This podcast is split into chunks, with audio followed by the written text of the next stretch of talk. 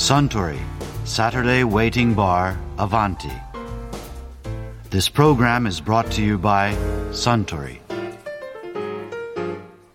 あスタンシェリーをあできればフィノでドメックのフィノが冷えてますが、それでよろしいですかあいいですね最近食べログとかグルナビとかネットのレストランガイドが盛んですがアバンティってそういうのに一切載っていませんよね経営者の方針でそういうのに載せたがらないんですよ。うん私はいいと思うんですけどね。まあそれで店の雰囲気が保たれるならそれもよしじゃないですかお待たせしました。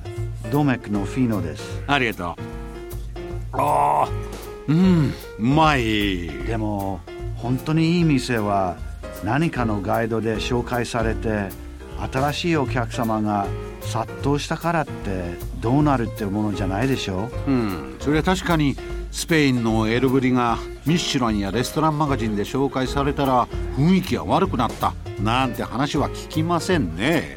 アバンティだっていつどんなお客様がいらっしゃっても味や雰囲気はぶれないと思うんですよ。なるほどね。それも一理ありますね。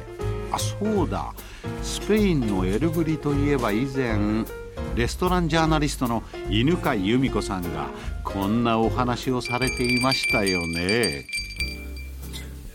今世界で一番と言われている人はスペインのエルブジというレストランにいるフェランというシェフなんですね。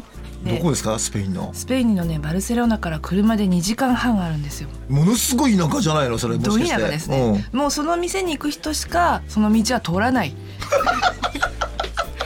でも何そんなかけて行くわけ？行きます。なんでそんなとこに店作ったの？いやたまたまそこに店があってそこにそのシェフが招かれてオーナーと一緒にそういう料理を考えるところ、うん。でものすごいそのサクセスストーリーなんですけど、うん。結局彼はヨーロッパ中の三つ星を食べ歩いてオーナーと一緒に食べ歩いて、全部真似して、うん。全部コピーでお料理出してたんですよ、うん。そこでテクニックを全て身につけて、うん。90年の初頭にそれを全部やめて自分のお料理を始めたんですね90年初頭までは真似っこだったのね。全部真似だったんですで90年初頭から突然変えたのね。そうそうそう、んん。でいろんな実験をするんですね。でその人は実験魔なんですよ。ちゃんと実験室を持っていて。それキッチンじゃないの？実験室なの？実験室なんですよもう。すでに。うん。でじゃがいもっていうものを化学成分から何から全て分解して温度変化を与えるとどうなっていくか水と加えるとどうなっていくかっていうことをものすごいデータを取るんですつまり水は彼にとっては水じゃなくて H2O なんですよ。でそのうちの H はこうなって O はこうなるとどうなるみたいな話が頭の中にいっぱいある人なんです。俺ね個人的にその人好き。それで彼はそういうふうにしていろんなものを実験していくうちにうん。一つの形にするものを全部泡にしてしまう。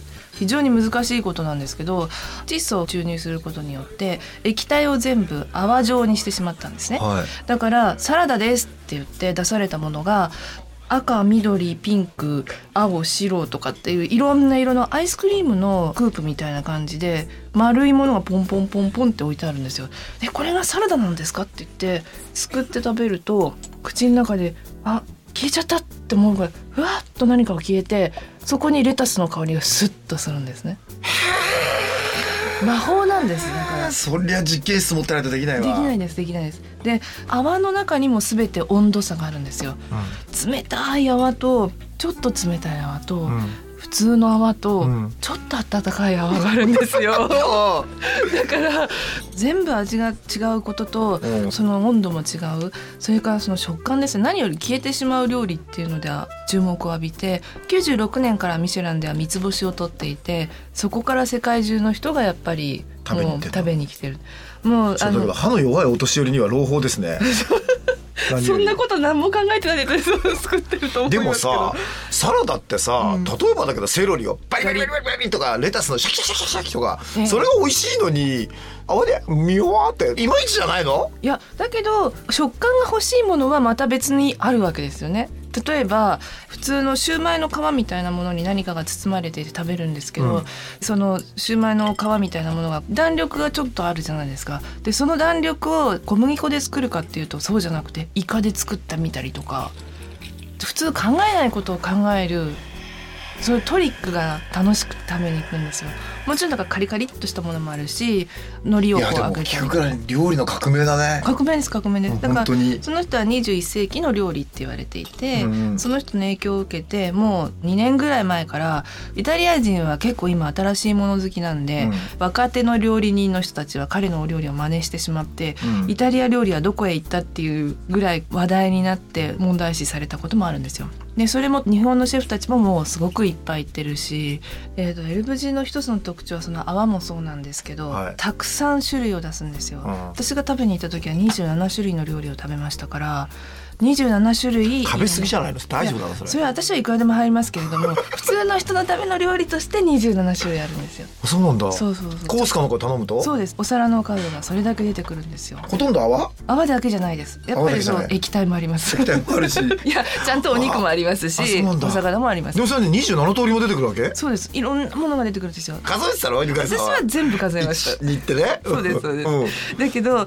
実際やっぱそこまでやってるのは東京ではまず人手の問題が当然あるんで東京のレストランでってことはねそのエルブジの調理場ってすんごい規模なの？すごい規模です。すごい人数やってんだ。本当に実験室みたいにあってで人数としては、えー、とお客様が40人入るんですけど大体70人から80人スタッフがいるんです。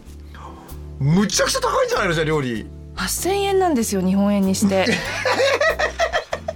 本当に安いんですよ。しいよそれ。でしょ？それでしかもお店は半年間しかやってないんですよそれで成り立ってんだ。成り立ってます。よでもまあ今いろんなプロジェクトがあって他の地域にもそういうレストランを出すとか。毎年もう全部同じ料理は今まで作ってないです。じゃあこれからますますそのエルブジ系という店が出てきそうね、うん、そうですね。たくさん食べるっていうことを一つの種類をたくさん食べるじゃなくてちょっといろいろな味を食べたいってことを考える方がやっぱり今的現代的なんだと思うんですよね。うん。ただあの見た目でものすごく違うところは、えー、とエルブチに影響を受けてる人たちは今もう白い皿を使うっていうのが世界的な流行で白いお皿しかもそれが丸だったり三角だったり四角だったり細長かったりそういうところでも前みたいにそうお皿にいろいろ凝るっていうのがあのブランドものに凝るっていうよりは白い皿でいろんな形でその中の料理がパッパパッパ変わる丸はいいけど三角の皿とか出てくるの？出てきます出てきます。なんかその傾向はすごくあると思う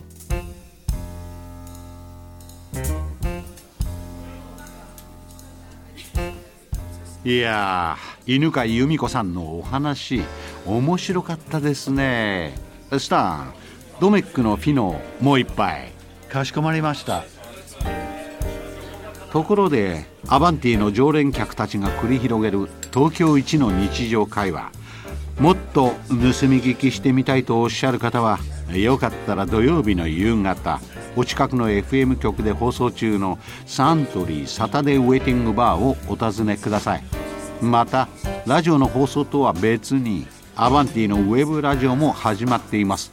こちらは公式ホームページからウェブラジオ専用サイトへ飛ぶことができますよ。合わせてお楽しみください。Suntory Saturday Waiting Bar Avanti.